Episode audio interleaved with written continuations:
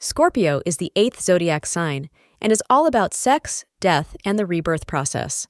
Scorpio women are the true queens of the underworld with their fascination for all things spooky and mystical, and thus generally not one to shy away from the more extreme or heavier characteristics of existence.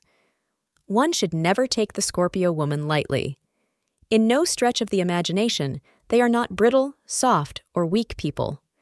Scorpio women concentrate explicitly and beautifully clearly only on the basic nature of every issue and ignore the unnecessary. They like simple ends and starting, with no gray areas between them. Scorpios are motivated to succeed, self-confident, courageous, and strong. They work hard and are willing to sacrifice everything to achieve their goals. They're also nuanced and discreet in deciding how to carefully share their secrets. Thank you for being part of today's horoscope forecast. Your feedback is important for us to improve and provide better insights.